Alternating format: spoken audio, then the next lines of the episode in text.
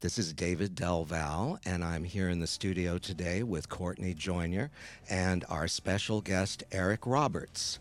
Welcome, guys. I hope you're ready to talk about the jewel in Cannon Films' crown, which is Runaway Train, with Oscar nominations and all kinds of critical laurels. This was Menachem Golan's golden film as as he remembered it. Is that uh, what are your memories of Menachem and Yoram and Cannon films during this? Well, here here here's my first memory. We we arrive in Montana to shoot this movie, and uh, Montana thawed that year early.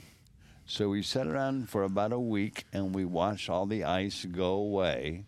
And then Menachem called a meeting with all of us, and we all show up. And Menachem says, You know, the movie takes place in Alaska. We're going to shoot in Alaska. and so he said, Pack it up.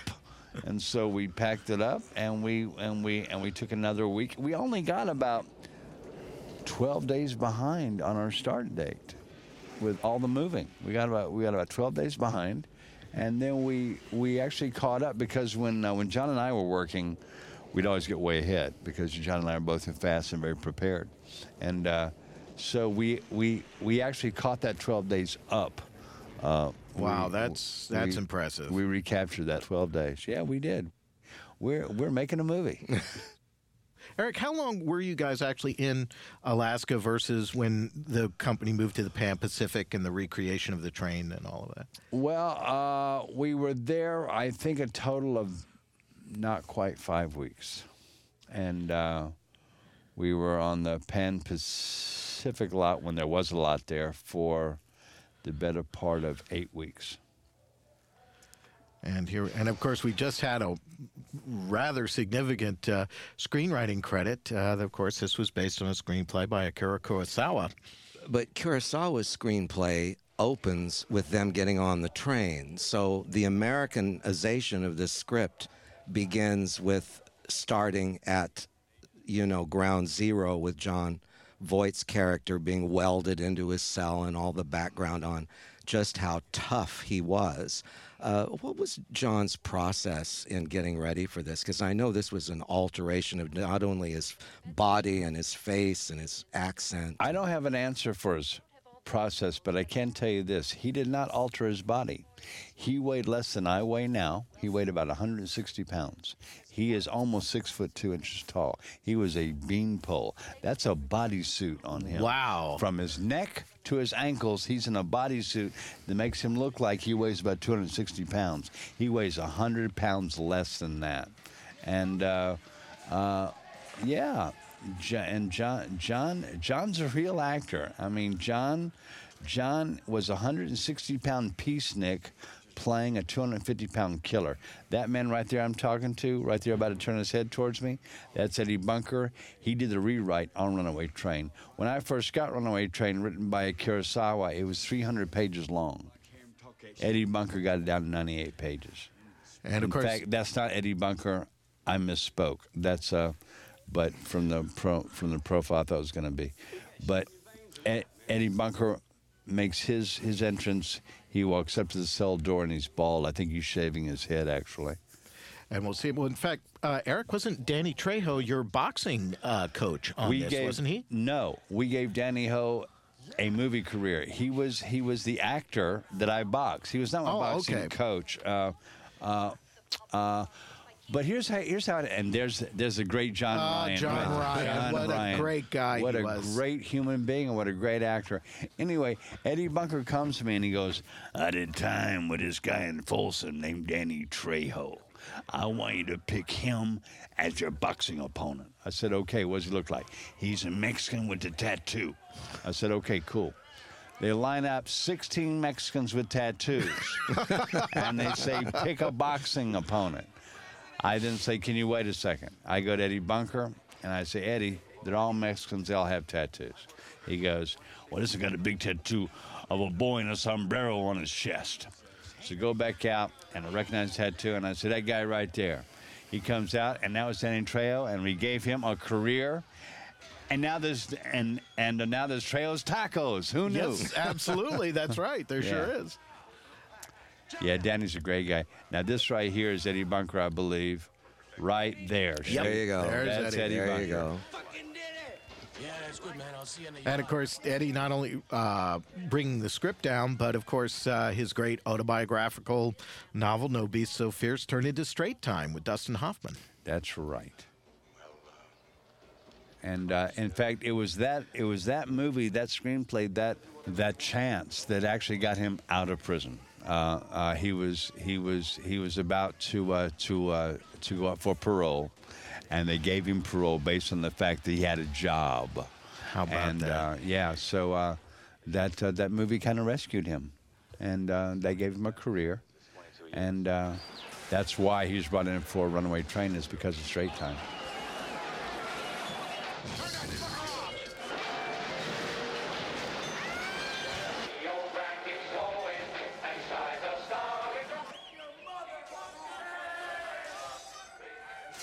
Eric, what was Andre There's like? Danny uh, Trejo right there. There Oh, he there he is, is, yep. That's right in him. the window. What was Andre like as a director for this? Is, is, is, since this was pretty much his baby. Hard to verbally understand. Uh, he had been speaking English for about five seconds, so he was really tough to understand. But he was a lot of fun, and he and he and he gave us a lot of freedom. Like my guy was supposed to be kind of a tough thug. Yeah. And I said, but he's in for statutory rape. If he's a tough thug, that's kind of that's kind of unappealing. I said I would like to uh, to make him white trash and young, so it's not really it's a mistake as opposed to a crime. So they said okay, and Andre let me do that. So uh, so I went from a playing guy like this to you know playing a guy like this. It's just well, you know, I made a boo boo. Oh well, you know, you know, you know, stuff happens. What am I going to do about it? Oh well. Well, your character in this, you only had a couple of months, maybe three months, and they were going to let you out. But yet you go on this journey with him because you're so entranced with his legend. I guess the legend that he had created in jail being this, uh, this just larger than life guy. Yeah. Well, and also too, it's a wonderful contrast to what Jon Voight does because you're a young hustler. You're just trying to get get your way around, and you want to get back out of prison, and you want to party. Okay, now look at John in that in that sweatshirt. All those shoulders, all that stuff is not John. That's all a bodysuit. That his, is amazing. His biceps, you see how they're really big there? That's all bodysuit. He weighs he he weighed about now I weighed about 150 when I did this film. I was about the weight of a welterweight, and he weighed about 10 to 15 pounds more than I did. And I was skinny, and he's a lot taller than I am. But he is using a rather elaborate makeup with the eye makeup, and he has teeth over his real teeth. Oh, and yeah, that kind of Fu Manchu mustache and, and everything. Yeah, it's uh, it's wonderful, and this was also such a contrast to coming home and the things that he had done very recently, right before this, and uh, such a wonderful character part. Oh God, John Ryan, and uh, I did a movie with John, and what a terrific guy What a great was. human being. I love that man. He was he was great. You do what you Look And, at uh, John's face. I'll do what I have to do. Whatever happens, happens. Well, he's he's totally uh, he's totally awesome in this picture. He Yeah. Well, really is. And so al- is John Ryan. So is John Ryan. Well, it really is just it's the battle of the wills between these two characters, Yeah. and that uh, well, it becomes that, doesn't yes, it? Yes, it does. Absolutely, Because- it does. Who's tougher? And um, and John was uh, John Ryan was the was the real McCoy. Courtney and I were trying to think of another film on a train that was as intense and brutal as this, and the only thing that came to mind over breakfast was we put it up with Twilight Time as well as The Emperor of the North Ah, with for Ernest you. Bor- or yeah, Borgnine right. and Lee yes, Marvin. That's a good one. That's a good, and that's a pretty tough movie That's too. a good one. Yeah. Yep. God, I wouldn't have thought of that. That's a great one. Robert Aldrich. Did you ever get to meet him? No, I didn't. No, I didn't. Well, I think too, David. We we had brought up that uh, the the structure of this piece, as you said, since the Kurosawa screenplay, the the 300 page script, actually is so train bound that this really is going from, as you said, one prison to another.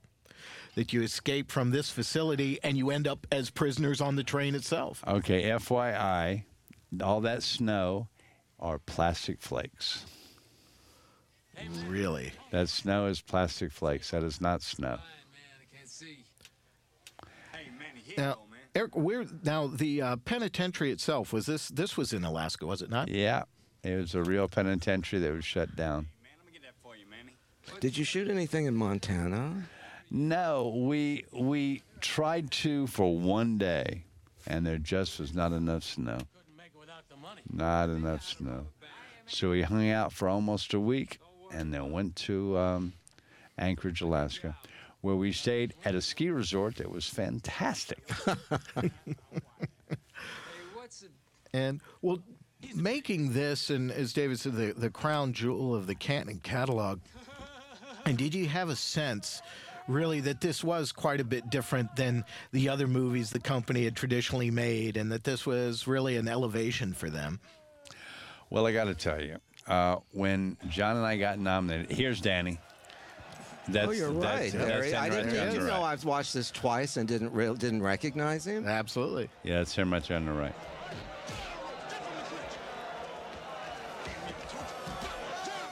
And that's me in the red shorts. That sure is. Whoop! There I go down. Boy, was I skinny. These, these How long did uh, did it take to shoot these boxing sequences? Uh, we shot this over over a period of about four days. Because a lot of crowd stuff, a lot of stuff to be shot. It's not just a boxing match. There's Eddie with his bald head. And I supposedly knocked Danny Trejo out, which would never happen in reality, okay? Well, the choreography of this fight too is very realistic because it's abrupt and it doesn't have that kind of what they normally do in films where everything is kind of elongated and uh, turned into more of a dance. This this it feels like a real boxing match. It feels th- that brutal and that swift. It does. That that that we can we can thank our uh, our wonderful DP. What was his name? He did a lot of the James Bond. Alan films. Hume. Alan Hume. Thank you. And also his uh, his uh, crew were uh, one one of the crew was his son, and uh, uh, and they they all knew each other really well, and they all worked worked worked together really well. All these Englishmen, and uh, I'm just I'm pummeling Danny Trejo, aren't I? Yes, you are. And there's Danny's tattoo. With the big tattoo with the boy with a sombrero on his chest. Yep. I uh, I found the old uh, production notes from Cannon for this, and Jon Voight is saying that he took a quote from Oscar Wilde: "Foul weeds grow best in prison air. Only what is damaged and sick in a man will bear fruit in prison." And that was kind of his mantra when he was preparing for Well, this. well, that's a little profound for my taste, but you know, know, I forgot to tell you guys is uh, uh, we were so shocked at our nominations that we got together and we said, "Do you think it's possible that they bought these nominations?" Because Cannon Films was a joke. I mean, a ha-ha joke, like Cannon Films, ah, ha, ha. and so when we got the nominations, we're like, how, how, how we get these in a Cannon film? And I am, I'm very proud of my work in this movie. John is also very proud of his work. The editor, who I think was the third nomination, Yeah. was also proud of his work. I mean, we're all, we're all good, but but it's a Cannon movie. How did this happen? We um, It's my blood. from that, and also you're not supposed to. If you have nothing good to say, you're not supposed to speak. But I'm gonna say this anyway. Um, Slumdog Millionaire won Best Picture a few years later, and I always wondered how that happened. Those are no punks. And then I remembered, you know, these nominations. I'm not sure that they weren't bought.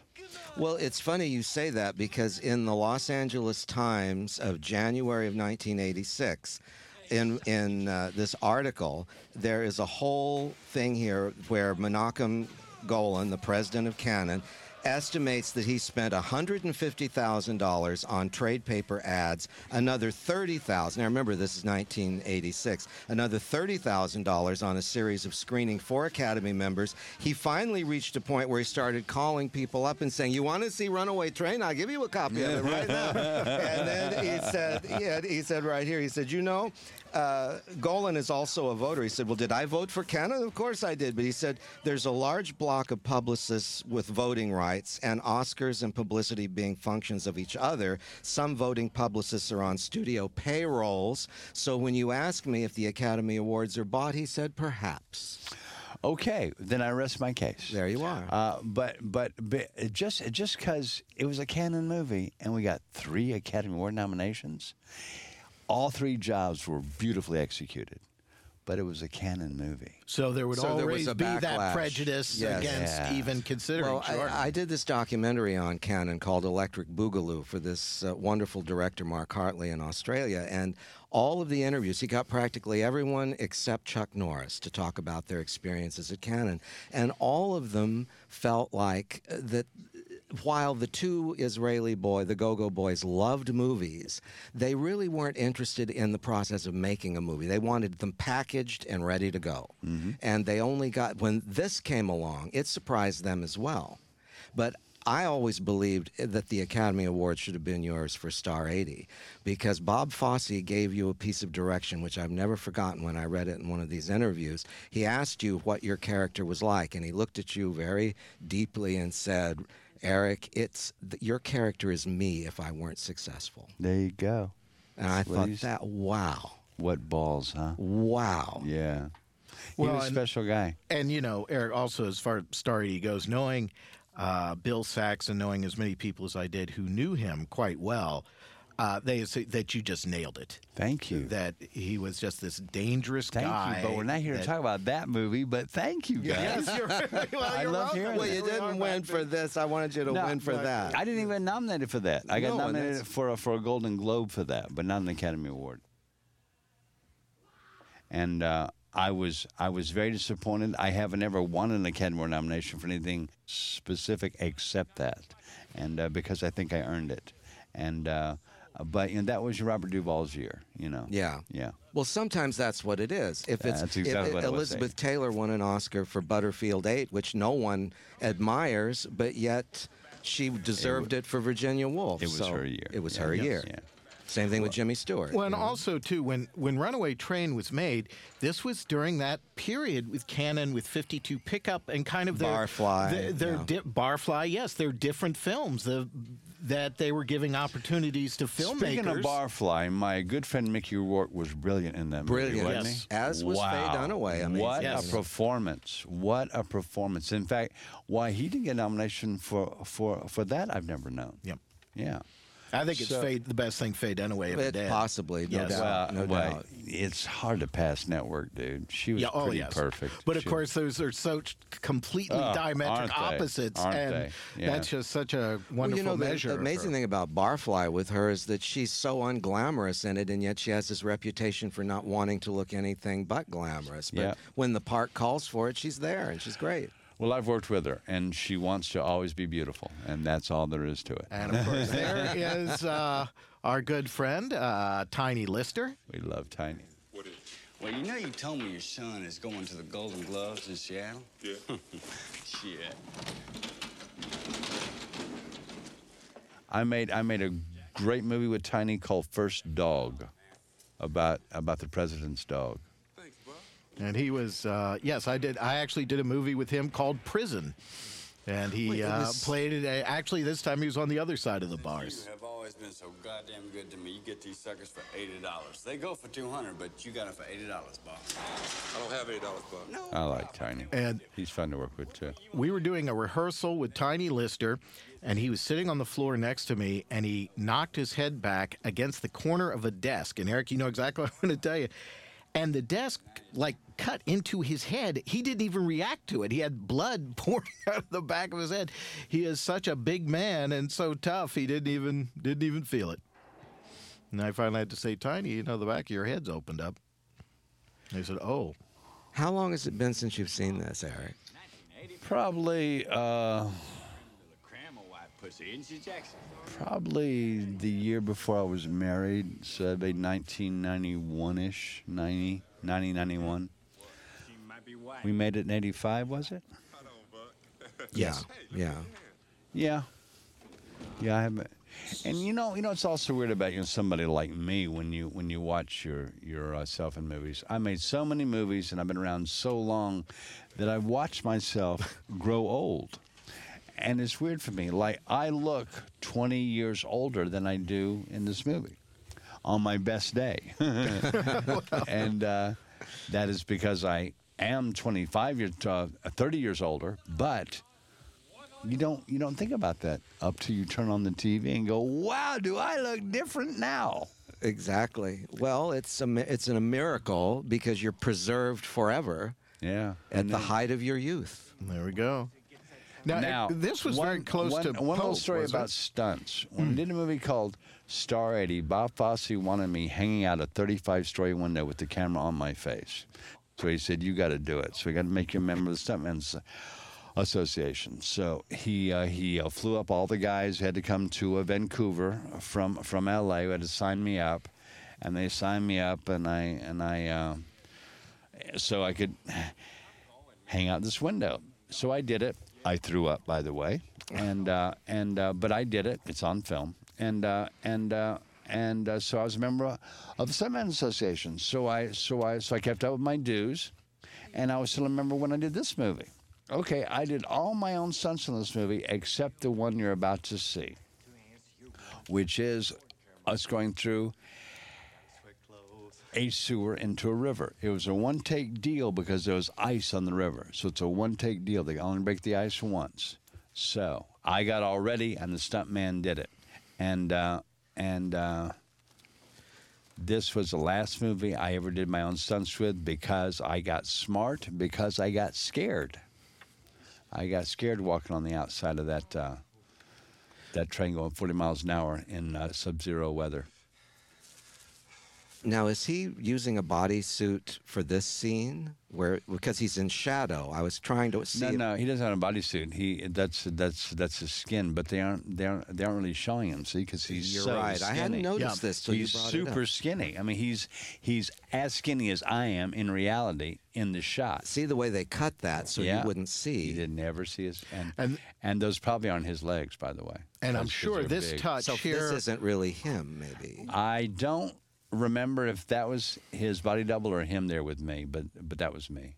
I'm sure this touch here with uh, the saran and the grease and everything had to come from Eddie Bunker. I'm sure that Oh, he. of course it did. yes, this Oh, is too yeah. realistic. This is yes. all Eddie. Yeah, this is all Eddie, and uh, this is why they uh, they brought Eddie in because uh, Kurosawa had a great story, but uh, but the prison stuff was just was just you know kind of kind of kind of It of was dropped off. It was dropped. Yeah. yeah, it was just surface. Well, and also it was probably a lot of it was from other movies, not uh, from life experience. And of course, with Eddie, it was from life experience. Well, you know, at the time this came out, I don't think a lot of people had seen really realistic depictions of prison.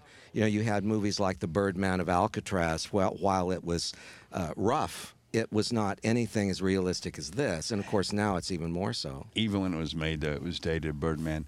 This will never be dated ex- except except except for a time in history. But as a drama, it is not dated whatsoever. And that's more noticeable, especially now we've got this Blu ray presentation where people can enjoy it. And that's the other thing too, Eric, as you said, Alan Hume. This, the film, and we haven't even gotten to the train material yet. Is just so gorgeously photographed. He was, of course, he shot uh, Empire Now, uh, Strikes this is, Back. this is two locations. Brilliant. This was a real sewer, and this was a set, both. And uh, the real sewer was pretty, pretty awful, guys. We, we were in the crap. And was the real sewer in uh, Alaska? Yes, it was. Would you say this was one of the roughest shoots you ever worked on, or were there some that were more? It would be in the top half a dozen. Yeah, yeah, be in the top half a dozen, because uh, we'd be out there in the tundra because they because they'd have to drop us off out of a helicopter, so there were no tracks. So they drop us down there, then they fly away. Then here comes the uh, the camera chopper, and sometimes it would take three or four minutes. John would get angry, and John would say, "Where's the chopper? You have actors in the snow. Where's the chopper?" And he would have little, little, little, little, little angry sessions with the walkie. and uh, I, I, I just did beside John. uh, but I was in, I was in tennis shoes with with the plastic bags on my feet. I was miserable, miserable. But uh, it was all pretty much worth it, pal. Oh, I think so. This is a, you know, a, a- aside from being Cannon's best movie, it's one of your best movies too. Thank you so much. Well, this uh, this this drop off we're about we're we're we're about to go do. They said, Eric, you are a stuntman. It says here. Are you going to do this for us? And I looked at it and said, Oh no, no, no, no, no. We'll let we'll let we'll let somebody else do that. And here it comes. And here it Here it comes. co- right here. That is not me, you guys. That is not me. Wow, you can notice it when your your attention's drawn to it. If you know that it's not me, it's obviously not me. Yeah. Yeah. But that is me. There you being are. Really? miserable. Wow. miserable. Oh my You must God. have Wow. been freezing. Well, Eric, let's talk about. Uh, couldn't so you must have worked very closely with Max Clevin. Oh uh, sure, yeah. Max. Yeah, Max is great. And uh, Now here's what I'm talking about. Where they had to drop us off off in the tundra with uh, choppers. And their prison riots. yep, in support of you guys. Yeah, we're out, dude. We are out. Well, Manny is kind of a legend in jail, isn't he? Now he is a legend. Yeah. and Voight plays him with that kind of intensity. I don't think people realized when they saw him in Schlesinger's Midnight Cowboy that he had this other enormous power as an actor too. I mean, such a renaissance guy. Well, my uh, two favorite you know performances of his are uh, are uh, are are Runaway Train and uh, Jane Fonda Coming oh, Home. coming, Coming home, Home. coming home. And they're opposites. Totally. They're opposites. One is a peacenik, one is a violent animal.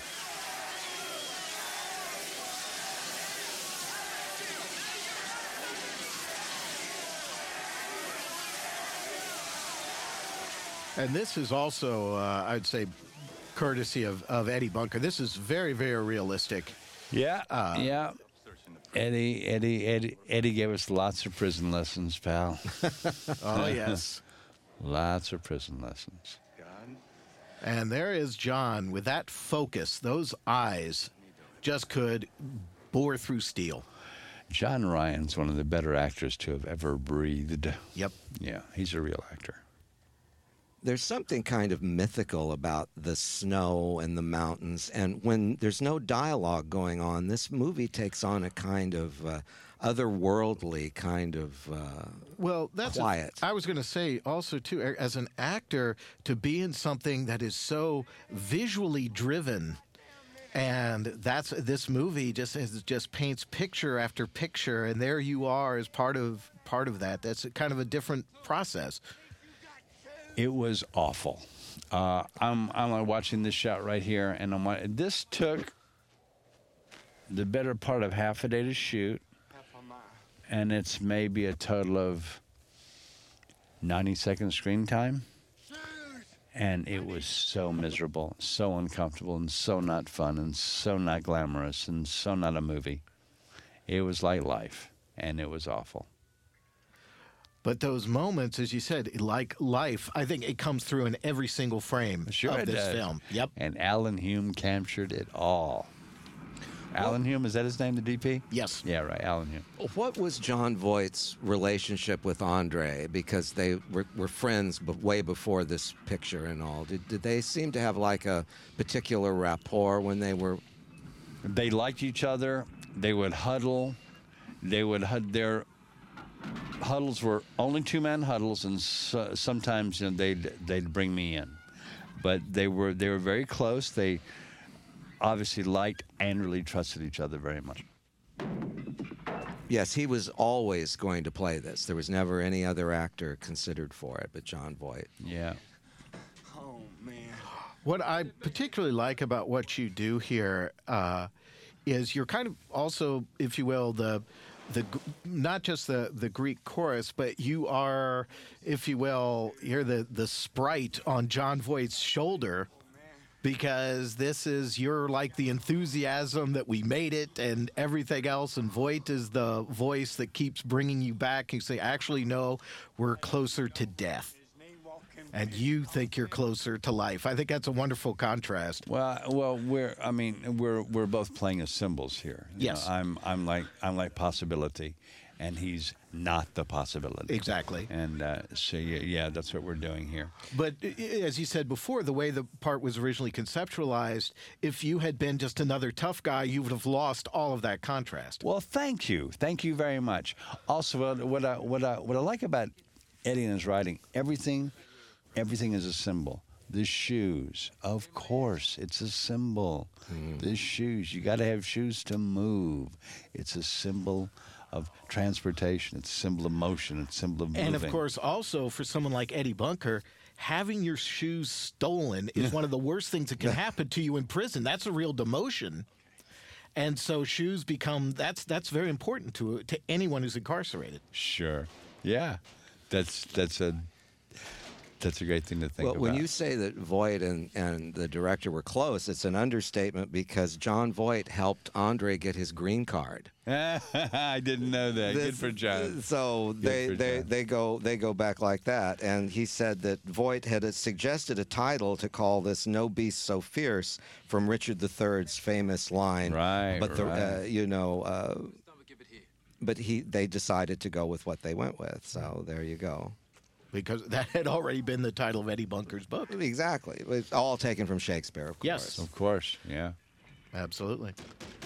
Well, of course, too. I think before um, Andre had done Maria's Lovers for Cannon, but uh, with Jon Voight's support and really getting him going as a, a director because he had been teaching college during all these times with these projects with John that didn't happen.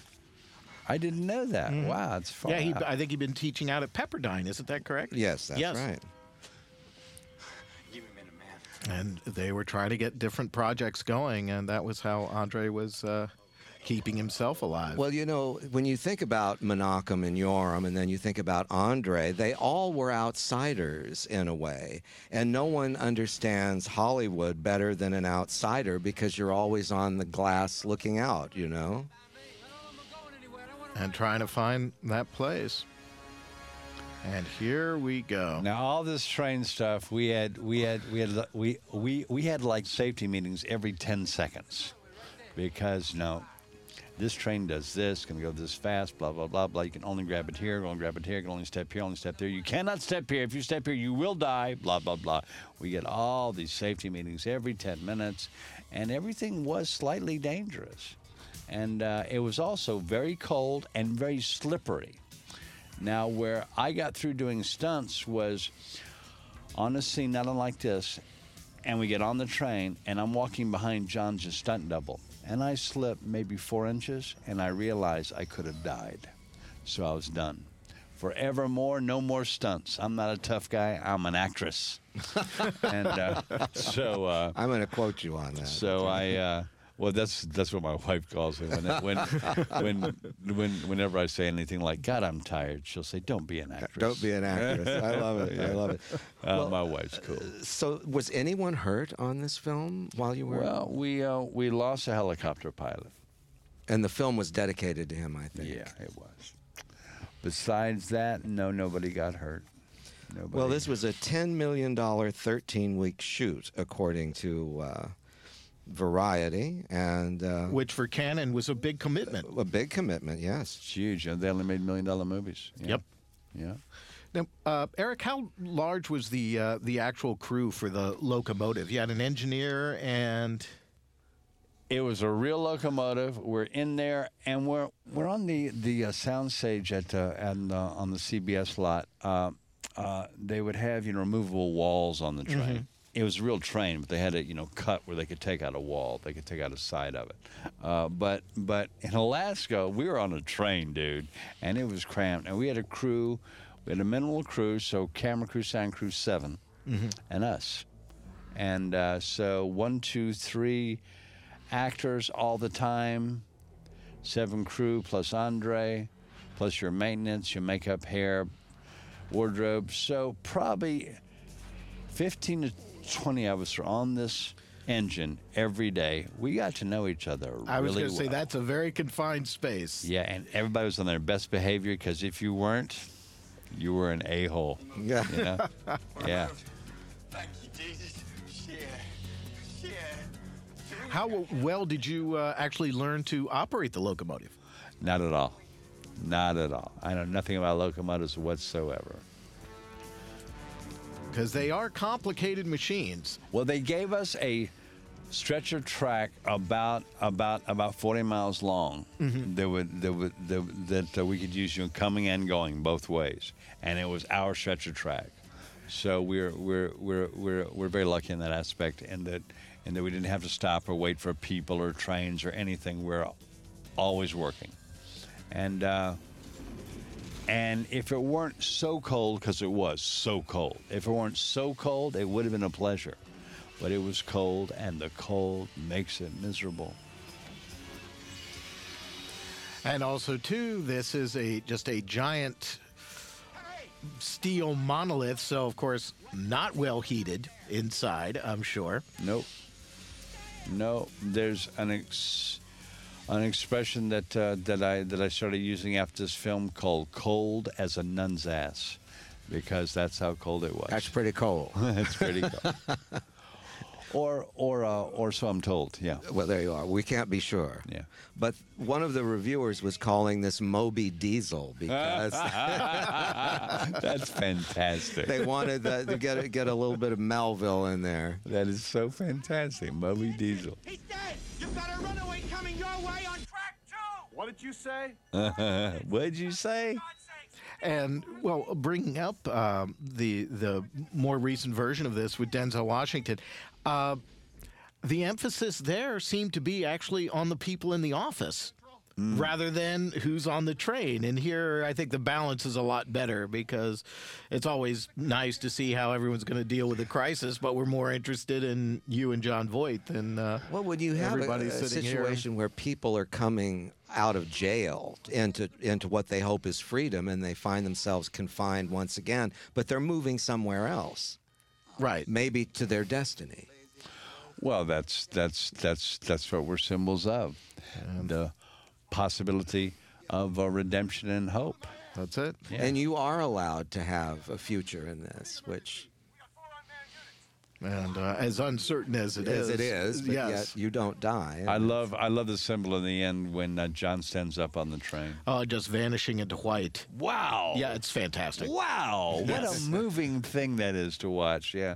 In fact, we'll wow it again when it comes up. But wow, that was fantastic. Now, uh, Eric, for for these scenes uh, here was all this was all built at CBS, was it not? This is all in the CBS lot. Yeah. Yep. All in the CBS lot. And they shot this after we're all done, I think. After we're all done with all the stuff in Alaska, they uh, they came back and they shot this. Well, this this is also a real tribute to Alan Hume and Andrei Konchalovsky because you see this work and the light and everything else complete. It looks like it's location. Uh huh. It's just stunningly naturalistic and uh, just a brilliantly uh, done job, I would say, of uh, integrating this material with uh, the location material, and everything is just seamless. Well, where Andre was really great is Andre is Russian. So so so um, being being in show business and being Russian, you're very artistic, and uh, all the actors are good in this. He was very meticulous in how he cast, and he only wanted. Uh, oh, there's a brake shoe. Ow, that's a hot brake shoe, dude. dude, that's a brake shoe. Ooh, no brakes on that train. Okay. it's a runaway train. It's a runaway, hence the title. Hence Who the- knew? Who knew? you know, one thing I think Andre realized when he started this picture after his experience with Maria's lovers with Cannon, uh, a quote from him is he said, You know, I hadn't thought of using uh, Nastassja from Mar- uh, Maria's Lovers, but I realized this about Cannon Films. Frankly, they didn't even want to talk to me. They just wanted a package. They wanted a low budget film and they wanted Nastassja Kinski, and the rest was left up to me. So you can imagine by the time this came along, he pretty much knew how to handle the Go Go Boys and pretty much made the picture he set out to make. Which meant also too, I know that he just zeroed right in on you and said you are the perfect person to play this role. Wow, thanks, dude. Look really nice in this swimming pool in Acapulco. and uh, and he was correct. I just can't think of a better, you know, contrast between these two characters than than the way you guys do it. It's just Well, the fact you can hold your own with Jon Voight, Eric says says volumes because this is a powerful performer. Well, thank you so much. It's a powerful, it's a powerful uh, pro- performer, but it's also a powerful performance. God, is he great in this movie? He really he? is. He's fantastic. He's completely awesome. He's fantastic. And and what is also wonderful here is that you're the one that we see as the boxer, and John projects his physical power in a different way. And that's also that's a terrific contrast. And it also shows that you, I think, your character was more integrated into the prison society than Voight's was. That you knew how to get along better than he did. Well, when you're when you're when you're when you're a weaker guy on the totem pole, you have to learn how to get Yes. along. And he obviously is a weaker guy on the totem pole, being a smaller guy. And he's the hustler, and he's the deal maker, and yep, But but the Voight, schemer. uh, Voight's character is so is so overwhelming that he's welded into his cell. I mean, we learn all this stuff. How you can't? This man is like the know, you, you can't turn. He's like Hannibal Lecter. You can't turn your back on. Well, him. that's why John P. Ryan has just zeroed in on him as this it's target. a personal yes, thing. absolutely. Hence the kind of Moby Dick uh, That's right. analogy. you Yeah, know. there That's right. go. There we go. yes, John. John is uh, Ahab in his way. And again, here are these scenes. This is very simply done. This studio work, but it's just so perfectly integrated into uh, the other scenes of the film. You you wouldn't think it wasn't location. You wouldn't think that it wasn't also shot uh, right there in Alaska. And now, Wow. Eric, the, the second unit uh, on this film was that done simultaneously with? Um, It was done at the same time, and um, uh, they, in fact, the helicopter pilot. This is probably him who died. Uh, was with the second unit, and uh, he hit some wires. How went down. far into the film did that happen? Uh, about the third, about the second week in Alaska. Never make it this far out. We're up here freezing our asses off for nothing. Hey, shut your mouth and keep your eyes on the glacier. This guy. this stuff is just so spectacular. Same thing I would do. John, I love you, John Ryan. I love that guy. Look at that shot. That's a great shot. Incredible. shot. So you have to have two choppers, and you have to have, you know, one, you know, taking pictures of the other. And uh, they had an accident. One of them died. Well, this is the thing about train movies I love. Regardless of what the narrative or the story might be, there's always something about a train going in one direction where it cannot be stopped or it won't stop, or if it's stopped, there's a way. Like Murder on the Orient Express, they have the train is stopped because of snow, and then every, there's a drama there. But it's just like movies that begin and end on trains are always very watchable and entertaining. You're well, it's not because there's always movement. Yeah, Exactly. it's always motion. Yeah. Yeah, but it was still fucking great, man. And what we're and of course very soon we have the uh, the introduction of uh, Rebecca De Mornay, and uh, really such a again the, the the casting of her in such direct contrast to what she had done before. Well, risky business. Let Yes, me yeah. let me tell you about her first day on the set. So she shows up ready to work, and she looks. She has on her old and tattered clothes, but she looks gorgeous. And Andre said, "You look gorgeous," and she said, "Thank you." And he said, "You're not supposed to look gorgeous. You're supposed to be a ragamuffin. A ragamuffin. You're supposed to be a mess. You're so not beautiful. You look beautiful. Why? Why have a makeup?" He lost his cool with her and made her cry oh. before she said a word of dialogue. So she goes back to makeup. They take off the beauty makeup. They put on the crappy makeup. Send her back out. She's very distressed. Very good. Now you look appropriate. Now we make a movie. And so that's that was the start with Rebecca. Bless her heart. She had to go through a little a little a little roughness right away. but she she is You know, wonderful, this, and she used this it. monologue he gives here Let me tell you, Jack. is probably the best monologue about being a loser that's ever been in cinema. And when that man walks in at the end of the day, and he comes to see how you've done, This is, uh, look at his eyes. as you said, not only just being a loser, but it is also You don't want to see that big what everybody feels at some point in their life if they've ever been subjected to a boss or anyone why, like that. Why I call it a loser is because we've all been subjected to whatever. But when that happens, you don't then react. You That's don't say F you. You don't cry. You don't beg for forgiveness. You don't get angry. You don't fight back. You do nothing. Yep. That's what he's talking about. That you do nothing. You just keep working while he beats your ass verbally. You just keep working. You do nothing. That is is the pain involved. That's right, and it's relatable because we've all been there. We've all been there. But but you know, most of us, us especially the- those of us that that have any passion, we either bark or we cry. He's talking about not doing either. He's talking about just giving in, And just, absorbing it. just absorbing it. Yeah, absorbing it. You do that kind of shit. Could you do that? Well, it, uh, Voight has this ability. I just can't believe it. So, yeah. Yeah, that was maybe one of the best monologues about being a loser ever in the history of cinema, John. Thank you, buddy. Did he do that in one take? Uh, no, because as you as you can see, it was it was it was it was covered in many different sizes. Yeah. You know, that's that's your medium. Then he had his wide, you know, down where you, where you, where you show his legs, and he had a close up of his face. So he shot it at least three times. Now, Eric, for that particular scene, uh, was that done in the cab of the locomotive on location, or was that at CBS? That was a CBS. Okay. That was a CBS. Yeah, but that's in Alaska right there. Boy, it there. sure is. You can feel it, can't you? Running the red light, guys. Running the red light. And the other thing too that that the movie really puts across here when you're talking about, of course, it's a runaway train, the weight of the vehicle. That's what actually makes this also dangerous. Is people don't even think that it's the cars behind the locomotive that all of these tons and tons of metal are propelling it forward Yeah, it's cool, huh? and propelling you guys into, you know, the white void.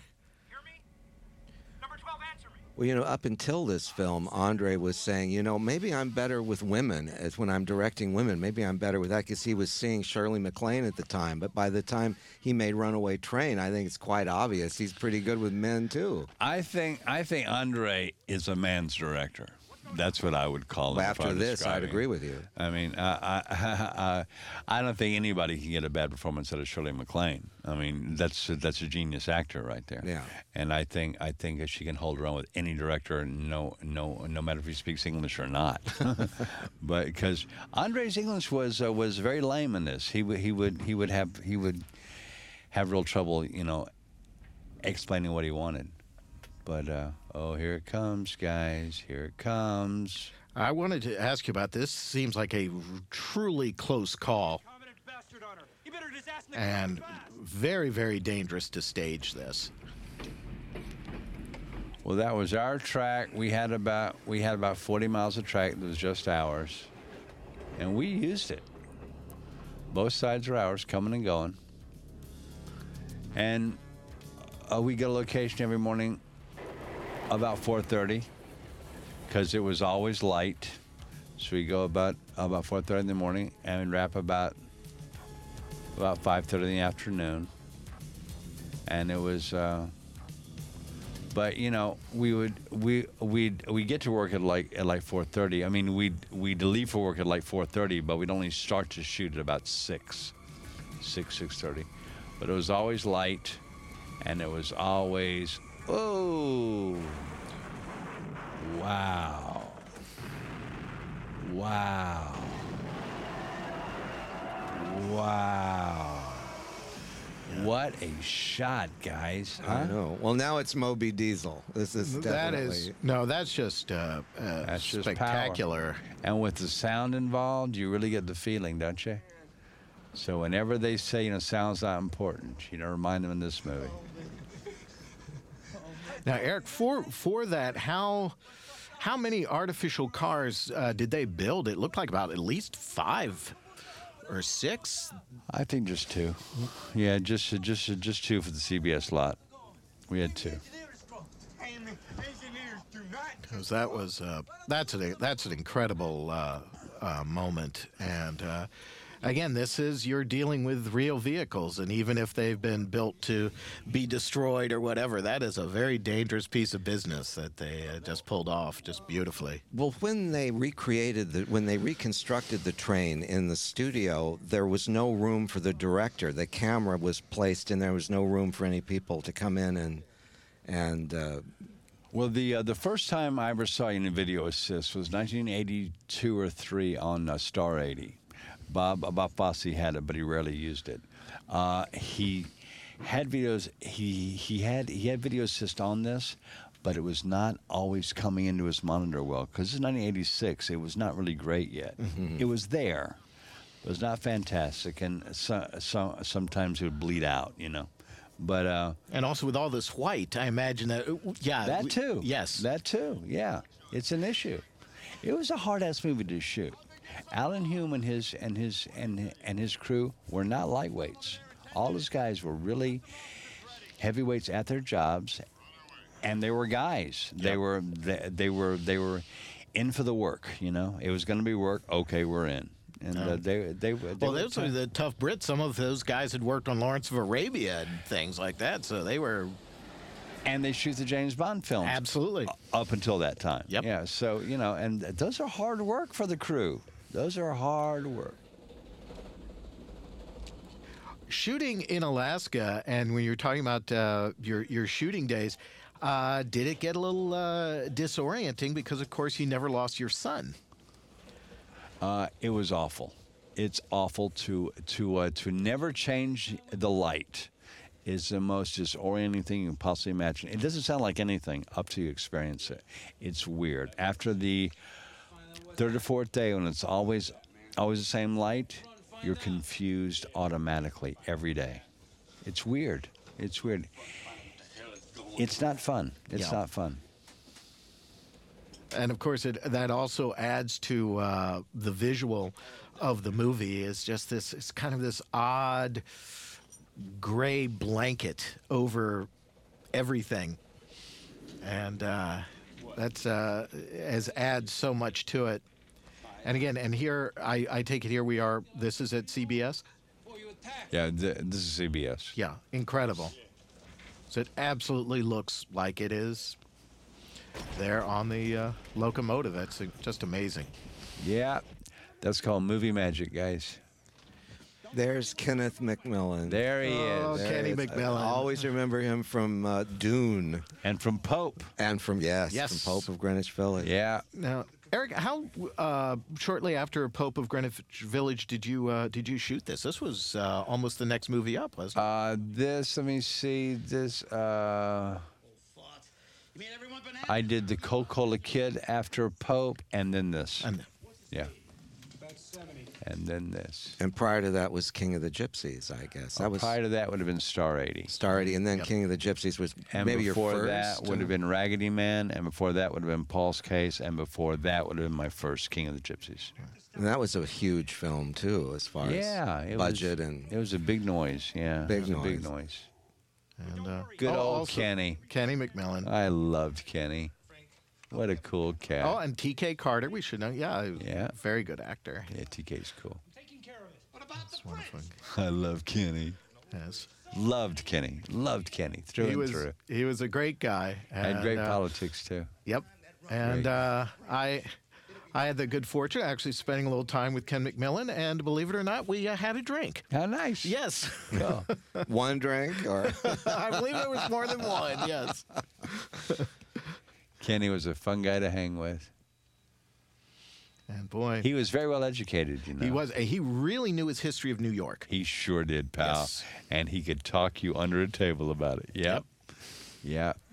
Get that runaway on the spur and Jordan and derailleur. Well, you know, I've noticed that all the truly great films are populated with really good character actors. A lot of them. The system is designed so that I can get everyone out. Well, and and this movie, uh, I think in particular, the casting is so strong because absolutely every character, I think, stands his own ground. Everyone has their own patch, and everyone makes their own impression. Well, that starts with your blueprint, and your blueprint is your script. And he wrote every character sounding completely different from from from one another, which is the uh, the uh, pitfall of writing. When you have a great script, every character sounds different. When you have an ordinary script, they all sound alike. Yep. And uh, that's where Eddie kicked ass, because everybody in here has a different voice. The only character who I don't love he wrote was Rebecca's character. I don't think she's finished. That's an opinion, not a fact.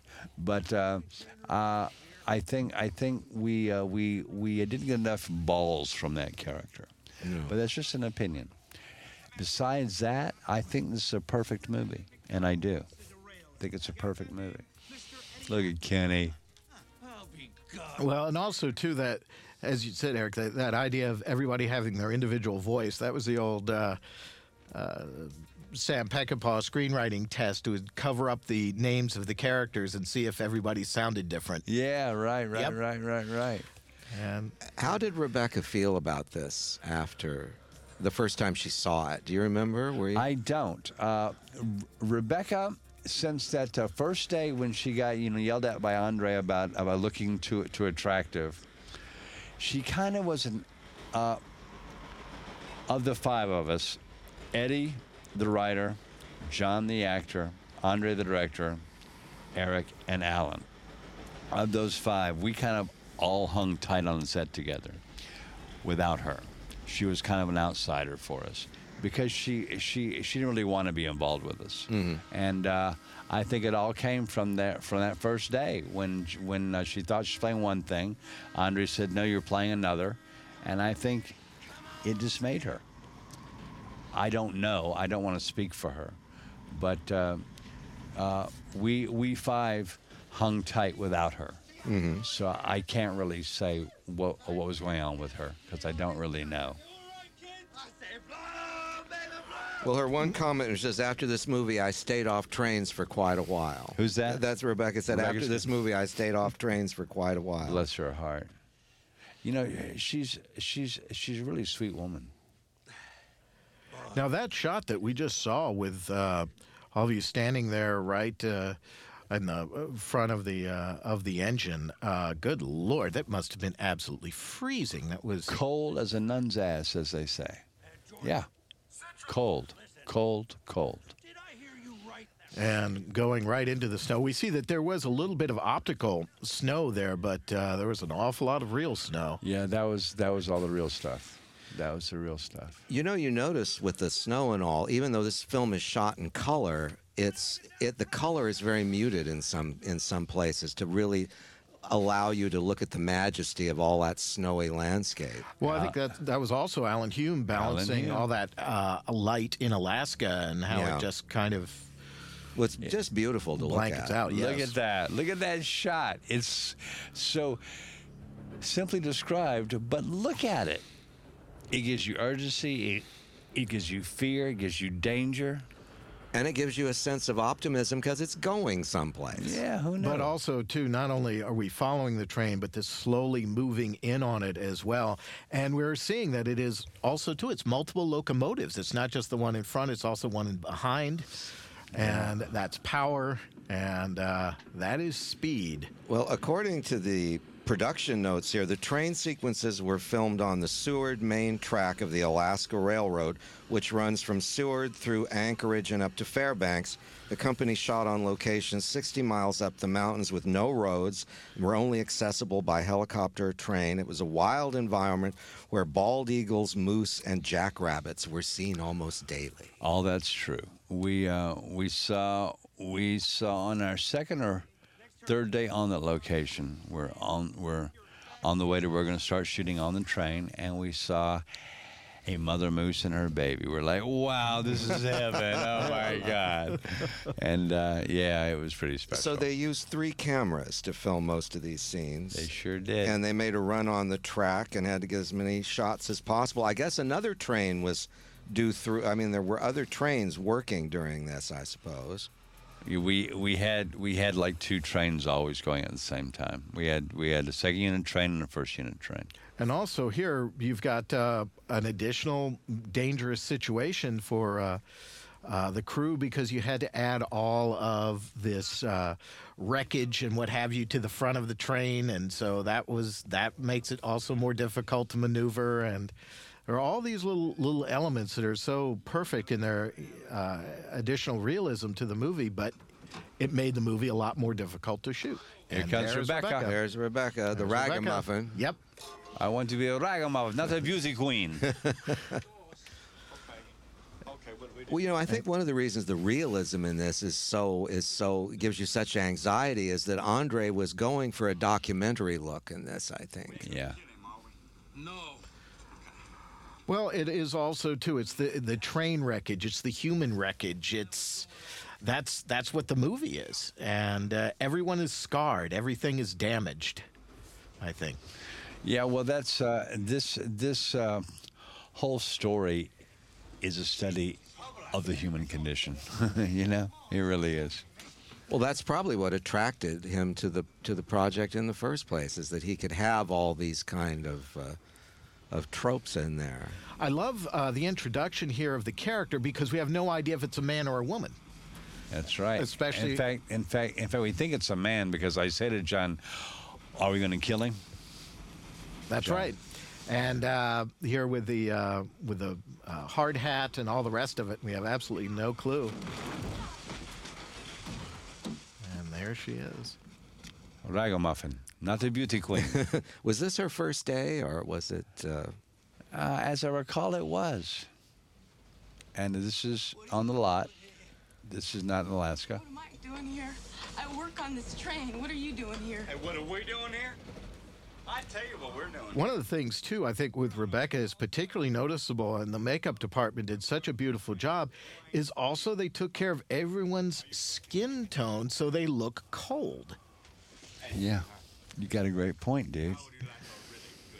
Yeah, she looks like she is freezing. Freeze on that bullshit. And of course, uh, you have to make your move. yeah. He's so obnoxious, Buck, isn't he? Taking a nap. And I love it. And the only little uh, piece of feminine uh, accoutrement, I guess you could say, with Rebecca is The little she's wearing earrings. earrings. That's Those little right. earrings. Yep. Little hard earring. And Manny, we heard the whistle. No, I blew the whistle. And you're just trying to get us off guard and get us busted. Listen to me. This runaway is gonna run into something very fast. I climb back here to the last engine where it's safer. Here she is. She is the one voice because, of course, they're not in touch with anybody on the radio. They are not in touch with the fellas in charge of the railroad tracks and uh, everybody at the computer. And she is the one with all the information. Yeah, she's our chorus. Yep. Well, what makes it a perfect mu- movie in a way, Eric, is the fact that an audience can pretty much read what they want into the symbols here. You know, however you want to interpret life and death, struggling to make your move, making your your final decisions, trying to make the right moves in life. Well, we've got we've got we got the facts with her character. We have uh, hope with mine, and we have surrender with his. Yes, we've Yes. got it all. Resolution. Resolution, Resolution. resolution to That's death. The word. Absolutely. That's the word. Yeah. Know anything about the runaway? And to have all of that in the middle of something that's entertaining as well, you've got it made, you know. You know, you know what's funny to me as I watch this right now is I was whatever I was, 27, you know, when I did this, and now I look at this movie, I'm his age. I'm Kenny's age. That's weird. I'm I'm like I'm like a peer of his now. Good old Kenny. He was such a loss. What a good guy. Have them there just in case, huh? Well, and also in like Ken McMillan's case, doing one of the hardest things you can do, where he actually has so much dialogue to a microphone. Yeah. And not to another actor, just uh, barking orders and what have you. And that is incredibly difficult. as It we is know. hard work. Ow, John. Gonna hurt yourself, buddy. I'm no expert. Did he hurt himself on this film at any point? John is so invested in every physical move he makes. Of course he did. I don't know specifically, but I know John, and I was there, and yet John was into it every take. So of course he did. Security prison. I wind up on an Well, his commitment to this movie was 100%. I Oh yeah, we all agree J- on that. John's that kind of guy. John John is fully committed. Uh, John and I agree on everything on this planet except politics. We have, we have, we have opposite politics, but uh, besides that, John is one of the people I admire most uh, as a, as a working actor. Just because he's a wonderful actor, he's a wonderful guy, he's totally committed, and he works his ass off. And I do too, so I love that. Yeah. I love that. Well, this is a particularly good scene with this dynamic between the three of you. And Eric, here, especially here with you, because everything is starting to come undone. It's all unraveling. Coming unglued, Yes. what you thought was going to happen and the freedom and I you was and going to John going to be out and on I'm the going to hell. Yes. well, they're, they're mutually exclusive. by the way. yeah. And uh, and uh, and uh, John's resolved about it all. Here we go. You know, F it. Here I go. And I'm scared, dude. I'm scared. I ain't giving up. How would you compare Mickey Rourke and John? Because they're both powerful kind of presence, film presence. Uh, John is very giving. You know, Mickey is a very selfish actor. I see. Uh, now, now that's not that's not that that that sounds negative. It's not meant to be negative. No, uh, I'm a very selfish actor. I I I I, I understand. Um, uh, but John, even right here, John as an actor on the set with you, he's giving to you. I can't really explain how, but John is always with his actor. I am not always with the actor I'm with. Neither is Mickey. Um, Mickey and I, even though we're both, you know, pretty good actors, we uh, we we act a little bit sometimes. You know, it it isn't always 100% honest. I don't see John in this movie with one dishonest millisecond. That's very. That's a very good way of comparing them. It's it's. Yeah, and uh, although don't get me wrong, I'm a huge fan of Mickey Rourke. Oh, well, I- yeah. and, No, and I love amazing. the guy. He's amazing. I love the guy and the actor. Yeah. But I'm just saying, I think Look, I can't jump here.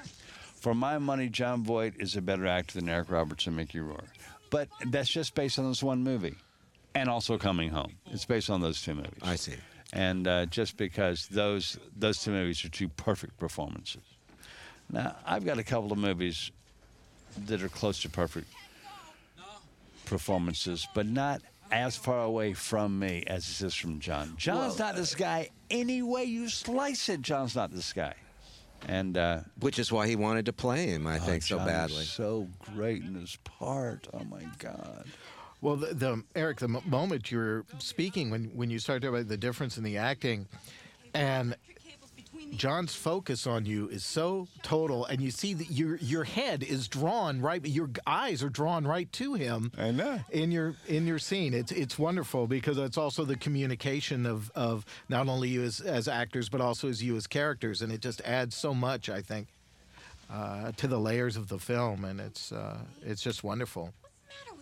Well, he's so pow- you know what? He's almost, in a way, Jon Voight's character is so towering. It's almost like he's in competition with the train itself. I mean, they're both very Wow, what a powerful. great understanding that is, dude. It's a powerful dichotomy of these two forces of nature: a train and a man with a mission. Now, this shot right here of us three right there is an 85 uh, degree weather at CBS. This is amazing that this was done at CBS. And that's plastic snow. And the train, the tracks That under- is not. underneath. That was uh, actually uh, canvas, wasn't it, on a roller that was going back and Good for forth. That's right. That's what that was. Thanks for knowing that. Yeah, that's what that was. Yeah. It's so beautifully done. Well, it It's looks just- like slush. Alan here. Hume. Alan Hume. It's Alan really Hume. amazing. He's a miracle worker. I mean, look at this movie. Look at that shot. That is Southern California midday hot. Well, that's, why a- they call it movie magic. huh? That's Alan Hume's brilliance, guys. And this material here is just uh, astonishing with the uh, co- combing into the tunnel and with the uh, helicopter is just uh, just amazing. And, and that's something else too. I think that uh, the direction is so brilliant in this movie because we get intimate, and then we go wide, and then we're intimate again, and then we're back into this world Remember, and how Courtney, large it is. We were talking about Snowpiercer. That's right. Which is a movie of just a couple of years ago about a train that can't stop, but for different reasons, because the world's come to an end and Ah. all the world that we know is on this train. But it, I, I think they go outside the train in that too, in some places. But th- it's it's a it's a wonderful rhythm to the movie that even within jail cells and then out into the prison yard and close and then wide and close and wide. So we're always getting that contrast.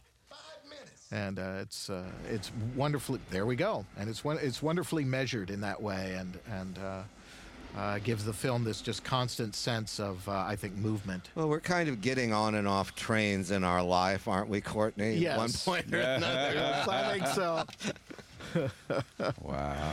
Uh, fortunately, not with quite as much uh, conflict as these characters. seem Yeah, this is a great example of movie magic. You had your three stunt doubles on the outside of a train going 40 miles an hour in the sub zero weather, and you uh, cut to an interior shot, 85 degree weather in Southern California, and you don't know it's different.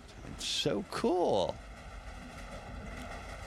No, it's it's it's beautifully done, and this also is not only just uh, with Alan did and Max Kleven did, but uh, Andre's just visual planning was so precise because it had to be when you, when you're doing something this large and uh, this complicated.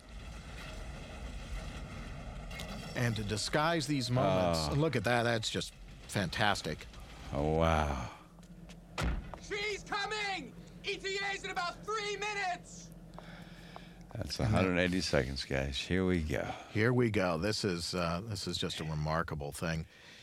Here we go. And trying to break it off. Whoa! wow! Wow! Wow! That's so exciting to watch I even know. now. And that's at CBS, is it not? That's a CBS. That's your actors. That's CBS. 85 degrees outside. Just amazing. Yeah. I was going to ask you with, with John and Andre, even though they were friends, when it came to making the movie, he really put John through the paces. He didn't give him show any favoritism. Well, at all. John is also the kind of actor who's like, I want to do this. I want to know what it's like so I can play it properly. Yes. So, so John's that kind of guy. So John had had no issues with doing his stuff at all. In fact, in fact, John had a lot more balls than I did. Wow. There you go. Yeah, this is Wow. yeah, that's that's absolutely wonderful. And of course, now that moment is from the Kurosawa script. Yes. Well, since we've been on the train, a lot of it. Yes. With the uh, bridge almost collapsing underneath because it can't uh, can't hold the weight. Get me central control, quick. And I think too the advantage that uh, you know that this version has, as you said, as opposed to uh, the more recent film, is it is Alaska. It is snow. It is ice. It's the real deal, it's pal. it's the environment of everything and of these characters that just makes makes such a difference because there's no safety zone i guess is really what it comes down to there's no safety zone for anyone in this movie Our stunt crew was the quietest, coolest, most serious stunt crew I have ever worked with in before or since. Very quiet, very cool guys, very laid back, but always there with us and always saying stuff like, Eric, you can't do this. okay. Okay, I won't. The curve at that speed will flip and wipe out the whole plant. There'll be toxic chemicals. and when also their commitment uh, on this film is just absolutely enormous Look at that shot. Look at that great traveling shot. God. That was our location, guys. That's where we were. God. When you see how the color is kind of muted there to give it a certain kind of special, and see these wordless sequences, I think are really majestic and very. Uh, They're important because they they they give you a juxtaposition for this stuff. well it's also it's it's the snow and it's also the fact that the sun never sets so you have this constant white haze That's over right. everything, and as you said, just so disorienting, and it's it's like being on another planet. Yeah, man, you ain't kidding. And this is also beautifully done and beautifully integrated. Let's rip this fucker. At the door. It's jammed or something. I couldn't open it. Hey, don't you worry, sweetheart. And I love this point here, Eric, where you're the one who decides to finally, you know, you you've decided to be the force. You've decided to To be the hero. To be the hero. That's Yeah. right. Well, he's Every- kind of allowing it's him to be. He's yes, allowing him to yes. be. You know, he's he's kind of mentoring him in a way. Although it's not quite so cut and dried, your relationship with John and Well, nothing ever is, pal. Especially between two guys. I mean, you can't do that hand. And well, and and it's that moment where you you've had this like hero worship, and then he disappoints you, but then you find something within yourself to which was what he to was break trying apart, to which is what he, was, trying, to, do, make yes. him do. You know, All all, along. all along. Right? Exactly. And just become a uh, a different guy than just the uh, the hustler in prison. Well, you know, there's only how many movies can we think of where you have two buddies, you know, like uh, Thunderbolt and Lightfoot, you know, a totally different kind of movie with What a good guys. movie, though. It's a- Wow. Oh, wonderful. Michael Cimino. Michael Cimino, absolutely. Jeff Bridges. Yeah. You know, Michael Michael Cimino almost directed the Pope of Greenwich Village. Really? Yeah. Goddamn prison's on the loose. I got a killer But they decided, since he had just brought down a major studio with, with Heaven's Gate. Heaven's Gate, they decided, you know, maybe Maybe we'll not- not- maybe route. not. Yeah, And he ended up with uh, with Stu Rosenberg. yeah, who was fantastic. Everything you'd ever want in a director. Yep. Yeah. Cool Hand Luke. Fantastic. Amityville Horror. That's right. He's a great director. Great guy. What is uh, wonderful here is now that uh, John Ryan is actually inside the office. Yeah. uh oh. Let me teach you something about prison life. Yeah. Oh, dude, that's rough. That is rough. That is rough. That is rough, dude. That is rough. And John just had that way, that authority on camera. John's a badass. Dude. He was a badass. John's yes, a he was. on film. John is a badass on film. John's a perfect gentleman in reality. Perfect sweetie pie. when we uh, when I did my movie with him, we actually had uh, adjoining hotel suites, so we had breakfast every morning. And uh, oh gosh, I just I just loved him. He was just so much fun. How uh, did he? What were? His, what did? How did he get started in films? Was he? I a don't know stage John's actor? Well, he was- Yes, I know he was John very- comes from the theater. I know ca- that. Came from Yeah. the theater, but he was very close to Jack Nicholson, and I think Five Easy Pieces really is the first. Was that his first film? I think it was, yes, and he's very good in it. That film is phenomenal, Oh, wow. dude. Yes. Five Yep. easy pieces. That's, a right. Remember, he plays the male nurse. I know. I know. Yeah. I know. And uh, that was a breakthrough film in terms of, of, of showing reality in films at, at that time. well, What- as- what's what's the sandwich she asked for, guys? Oh, it- put it between her legs. What Yes, is the chicken It's salad. chicken salad, but I don't want chicken." hold the chicken, hold the lettuce. well, and here, this is a bit ironic and very sad with John, as, as we know. He hated flying. Hated. Of course, was in that horrible helicopter crash in the Philippines. Had issues about it. That's right. And I believe it was he and one other person were the only survivors. I Yeah, think five people that's were right. killed. Oh my God. That's right. Yep. And John got hepatitis in the hospital there. And uh, That's right. Well, Well, you know all the details. Yep. That's right. Look at uh, Kirk Douglas had a, an accident in a helicopter, and now he's a hundred. So you Yeah. never know. But So, it was a poor John. Yep. And uh, that was right after we, we worked together because he was going to do Dick Tracy, and that got pushed back. So he d- went uh, to the Philippines to do. Uh, Did he did he get in Dick Tracy at all? Or Uh, no, he w- he had already been injured, and I believe he was. Dick. Uh, although he Tracy, worked, he yeah. worked again. He Jack Nicholson. He was in Hoffa and a few other films before he passed away. This is just gorgeous stuff, and it's you know Eric, I think Who now passed seeing it- away? Who passed away? when John when John died. Uh, that was a number of years ago. Yeah, it's, it's about six years. But we we look at those shots, and it's it's mythical. the way that uh, Hume uh, frames the, these with Andre, it, it, it, really is. Well, that's why you said it's uh, like Moby Dick. It Yeah. really just carries that weight with it. And uh, you get into otherworldly territories because it is just something beyond our own regular experience, which I think is why this movie works so well because it is beyond the norm. It, it it goes a few steps into another area. I think into the mythic, and it's not just You know, when Robert Aldrich did uh, Emperor of the North, it wasn't as successful financially or any other way as this picture because I think it was just too brutal and too specific of that. Uh, well, and also too, I think Emperor of the North unfortunately was hurt because it was set in the 1930s. so a period film would be a little right. harder. Uh, certainly, sell. certainly at that time when the film came out, and um, but this just hits it hits chords because it hits some commonality of human experience uh, that everyone feels, just like that wonderful speech that Jon Voight gave. Not with that arm of yours. And uh, it's it's it's so interesting that a movie about prisoners and about this train and everything else has so many relatable components. All right. Hey, sucker, lighten up.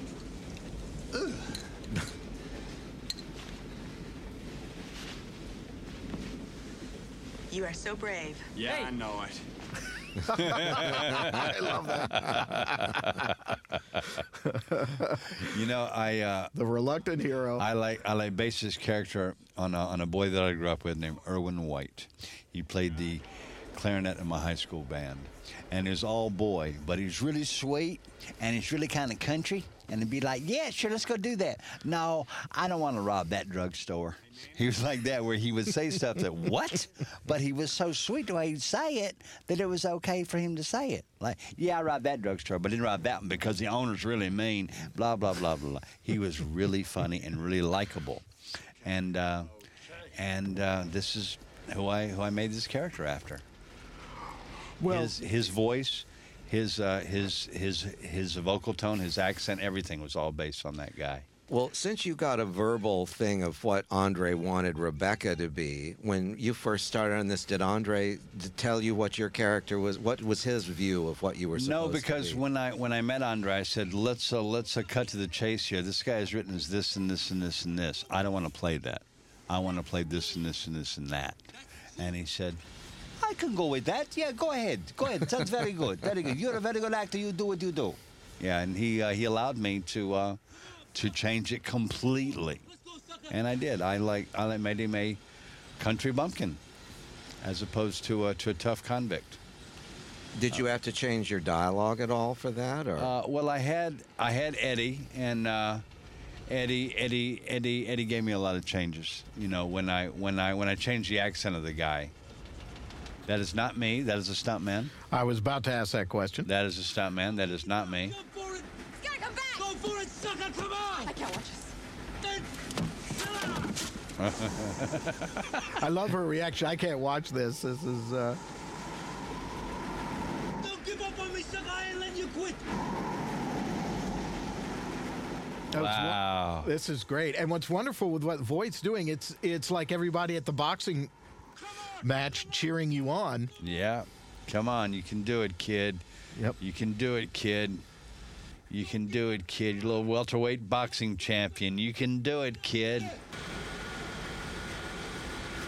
Can't do Come on, it! you Don't got And here he goes. Does his life mean anything to you?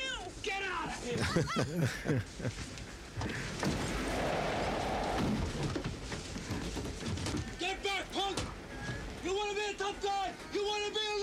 This is it. This is the real prison rules. And this is Voight's code. What are you doing, Manny? Get the fuck up, sucker! Get out there! Show me you ain't got shit for blood! Give me a break. Uh-huh! Get out there! Don't you talk to me! Don't you talk to me! I don't know who you are! You wanna be a tough guy? Get the fuck out of here! Get out! Get the fuck up! Get out there! Get out! Stop it! You want to kill me or what? I wanna punch you thinking you be long gone! You can't do it, Turkey. I'm telling you, you can do it. I can't do it, Manny. I can't do it. You don't know what you could do, what you can. And there we go. Now we, we got so caught up in that brilliant moment. And there, isn't that just so great because it just shows Manny's attitudes really are the attitude of institutionalists. Well, this this scene kind of makes me cry because it reminds me. Uh, my grandfather was very much like Manny. He was a very tough, big, uneducated guy. I only went to the third grade. Big, tough guy. He he, uh, he worked with horses, and uh, he was like this. And this was this was his kind of take on life. That if you if you can't do it, die. That was kind of his take on life, and uh, and uh, so this scene this scene means a lot to me because of of of where it goes, because it's so beautifully written. I mean, look look at look at these look at look at the uh, the the uh, the dichotomy between these two men. Whoa! Wow.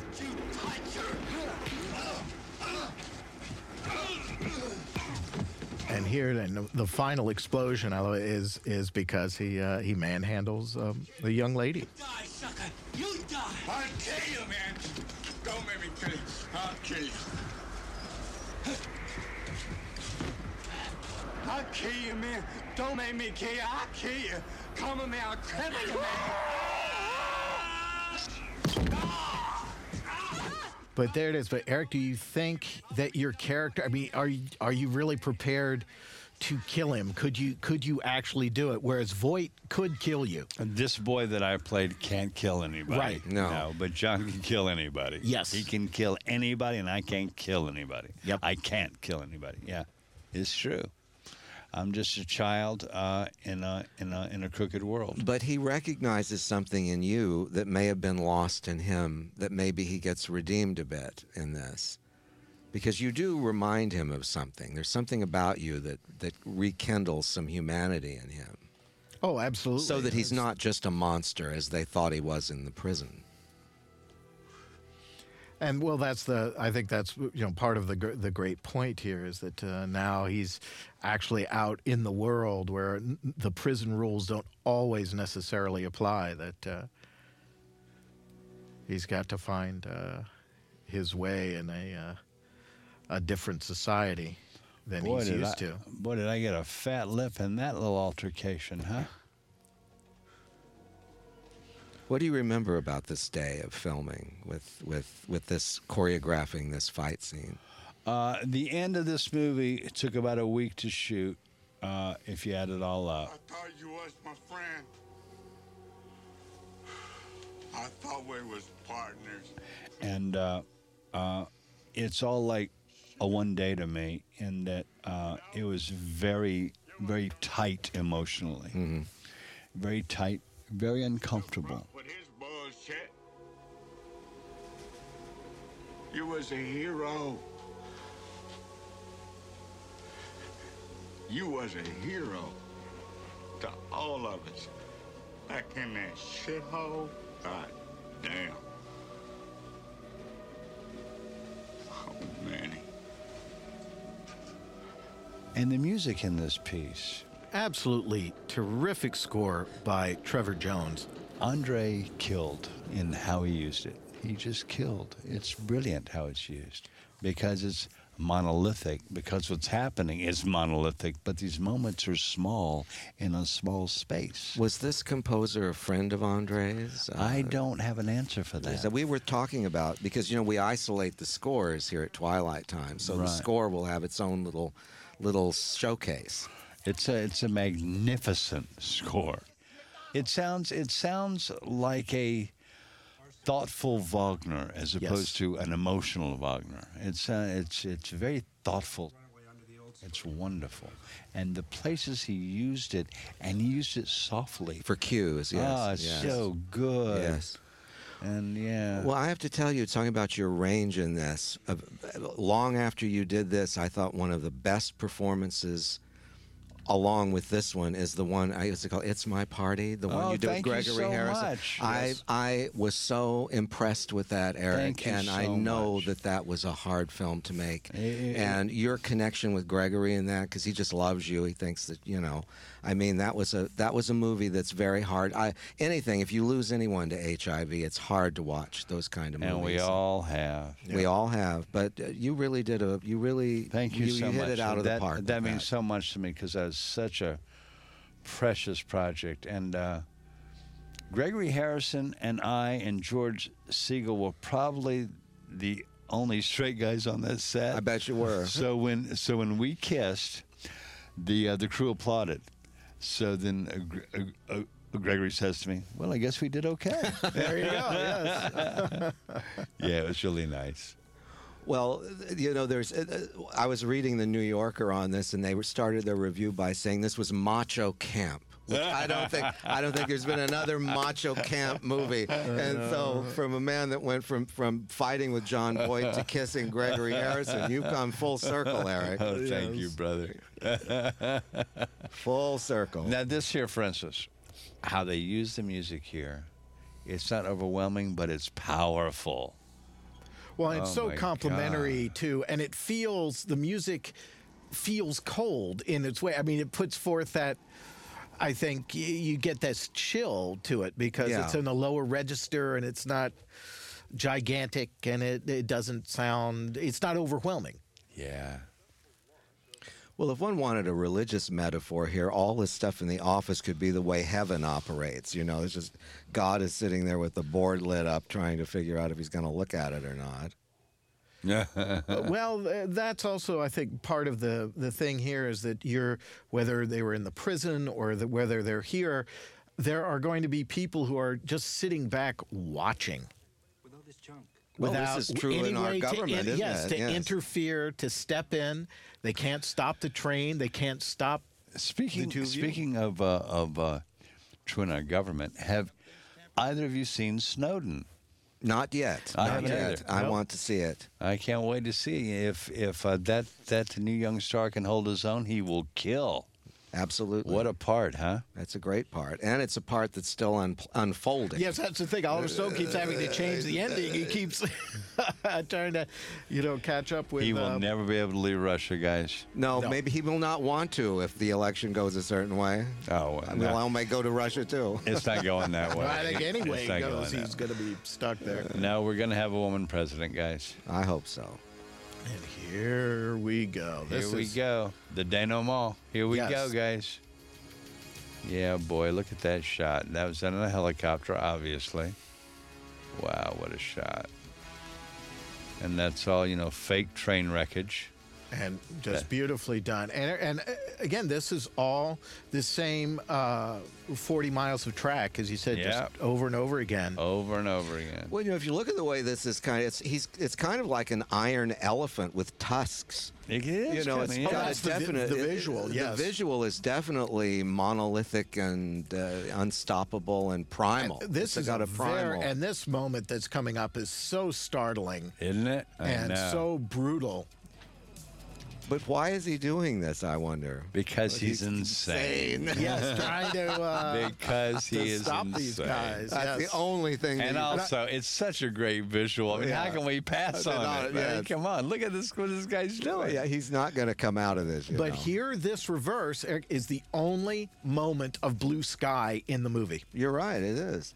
I never thought of that. I It's guess you're only right. blue Look at that. we see. You're right. Hope has arrived. That's right. Well, temporarily. Temporarily. Yes, temporarily, but yep, it's the only break. He in the didn't think this clouds. It's the through, let's only- face it. Yes, the only blue.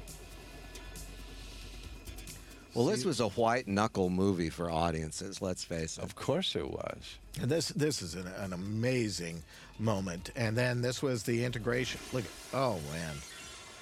Now that was done at CBS in conjunction with, of course, this brilliant stunt sequence. oh God, I love that. Jon Voight, the great Jon Voight, ladies and gentlemen. Oh, no one like him. Oh God, he's magnificent. Blood on the glass. and the great John Ryan. All these great actors. I love it. Just challenging John again. Yep, you didn't get me. You didn't get me. Oh no! Here we go. It's that kind of movie, guys. That's right. In the great tradition of George Kennedy and Airport, here's somebody that's going to have to climb into a half.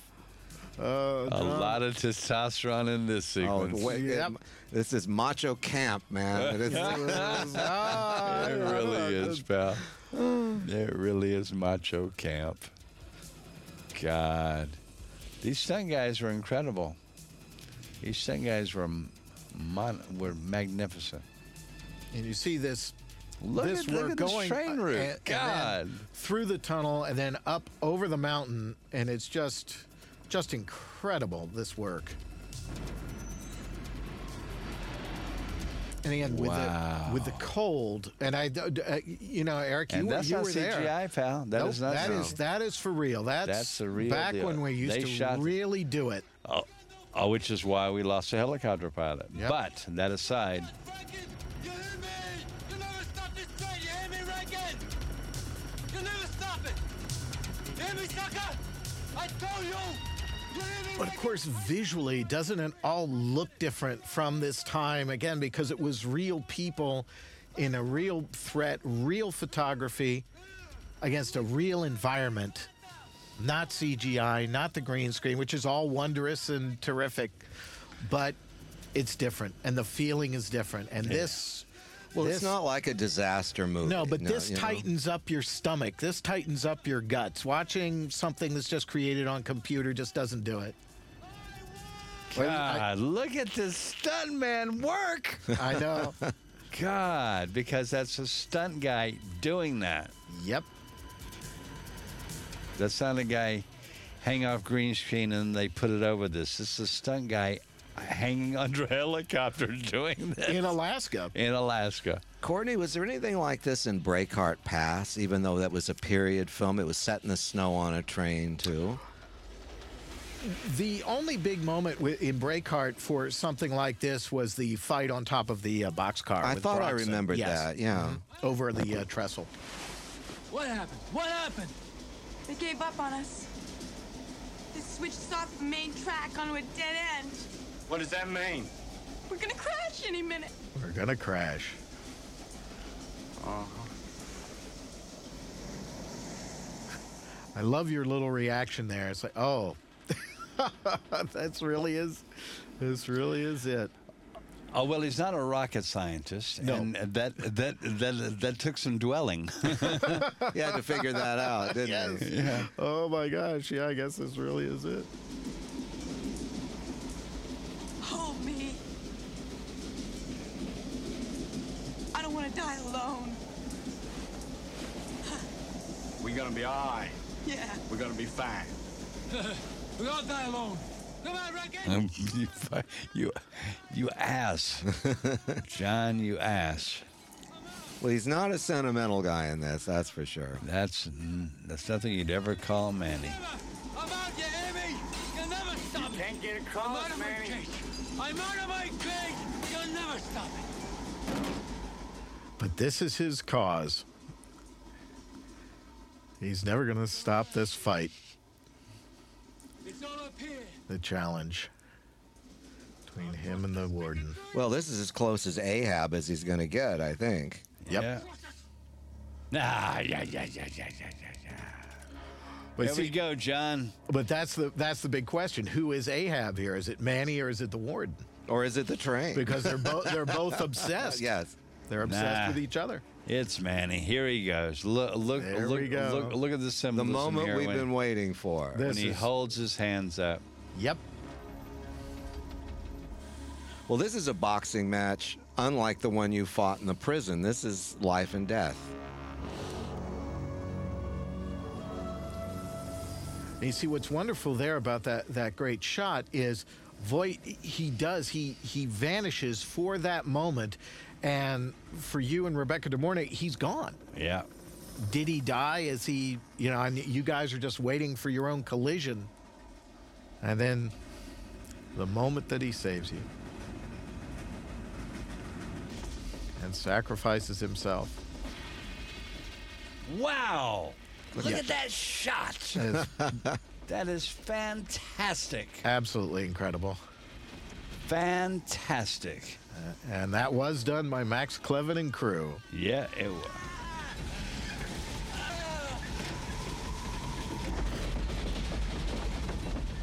Oh my God! I you know when we screened this at Cannon, and they screened it like three or four times. This was a scene that really got an audience. This was very brutal. It at that is period. brutal. It's very brutal, to watch. I mean, John acts his butt off, but it's also, I mean, visually, Alan Hume just kills us. Look at this. And you feel the cold. You feel that that the ice on the metal and the, and the coldness of the steel and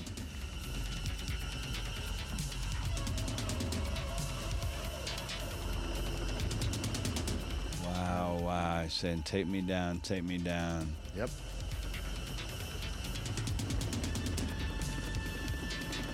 Wow, wow, wow. What a scene, huh, guys? It's really amazing. Jon Voight being brilliant. Wow. Look at that guy. and of course this Now back to- brilliantly yes putting it across and here we are at CBS. And now he falls in 85 degree weather in Yep. Southern California. Yeah. But we don't know that. well, we don't know that. We don't know that. And here we go. The moment. The Battle of the Titans. Waiting for you.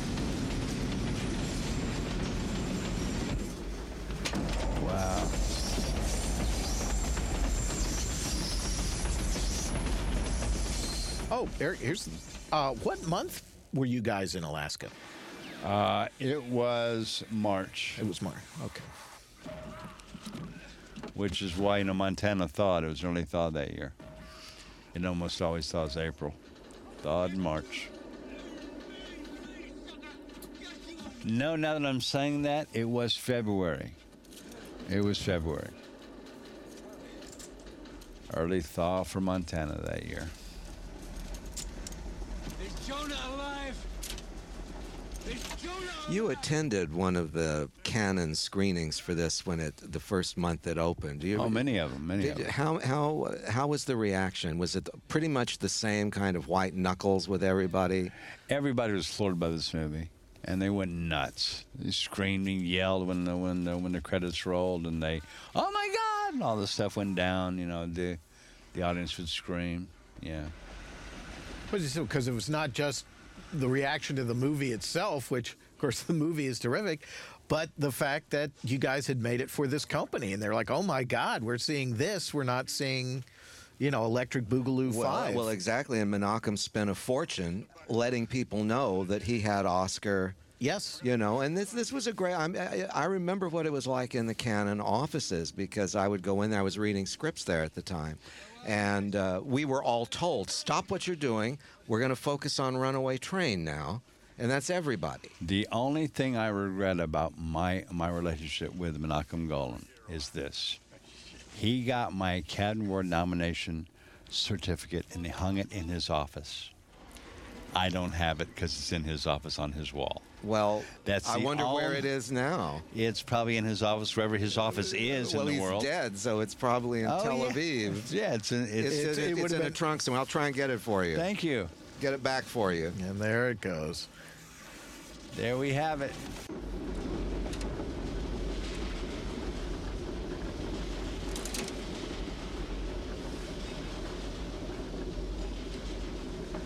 You're going to push that button and stop this train! And of course, no. And what what is so wonderful here is You'll die, bastard! Voight doesn't kill John Ryan. He takes him prisoner. Fuck you. You're as afraid to die as anybody else. And I never let you free. You hear me? I am free, Frank. Yep. I am free. And you're you the prisoner. I know how to die too! Win, lose, what's the difference?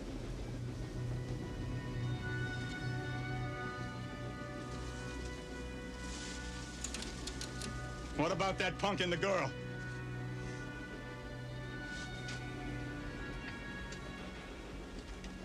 And also, isn't it wonderful the visual? Because of course they really are the same, different sides of the same coin. But that John wears a mustache, mm. like Jon Voight does. So they really, they could almost be brothers. They look so much alike. And here comes John's last heroic act of his life. Yep. And this brilliant, brilliant shot. Now that was shot in Alaska, and that's John. And the train's going about about 40 miles an hour. Boy, you can And- feel that wind. John's doing that. Now John is all roped off that you can't see, so he's not going anywhere.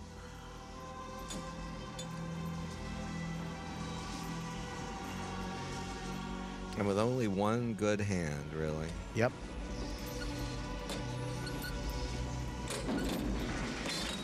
And there of course, we have it. there it goes.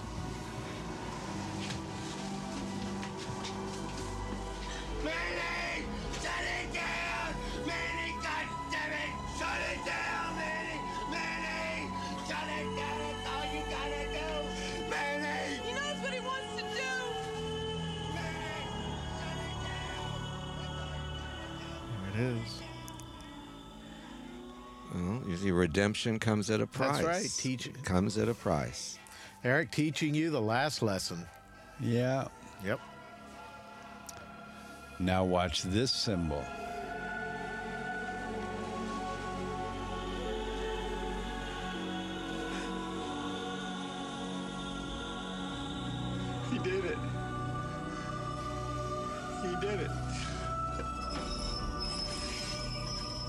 Here we go for the last symbol of John. Here we go.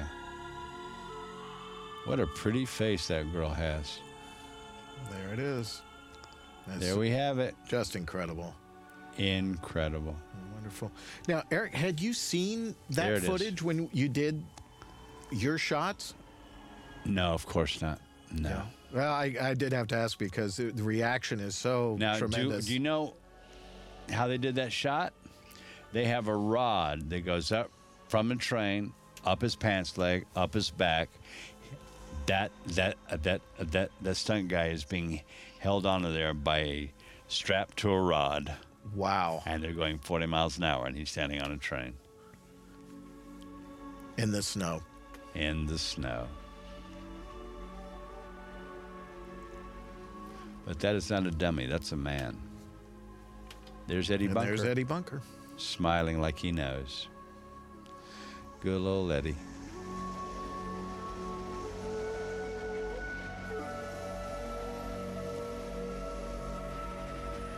Wow. And the celestial choir helps a bit too. Yes, the, to the music is beautiful. Doesn't it? And then- Doesn't it? The way he used it, that's what I mean. It's incredible. And there it is. No beast so fierce, but know some touch of pity. But I know none, and therefore am no beast. Richard III. Wow.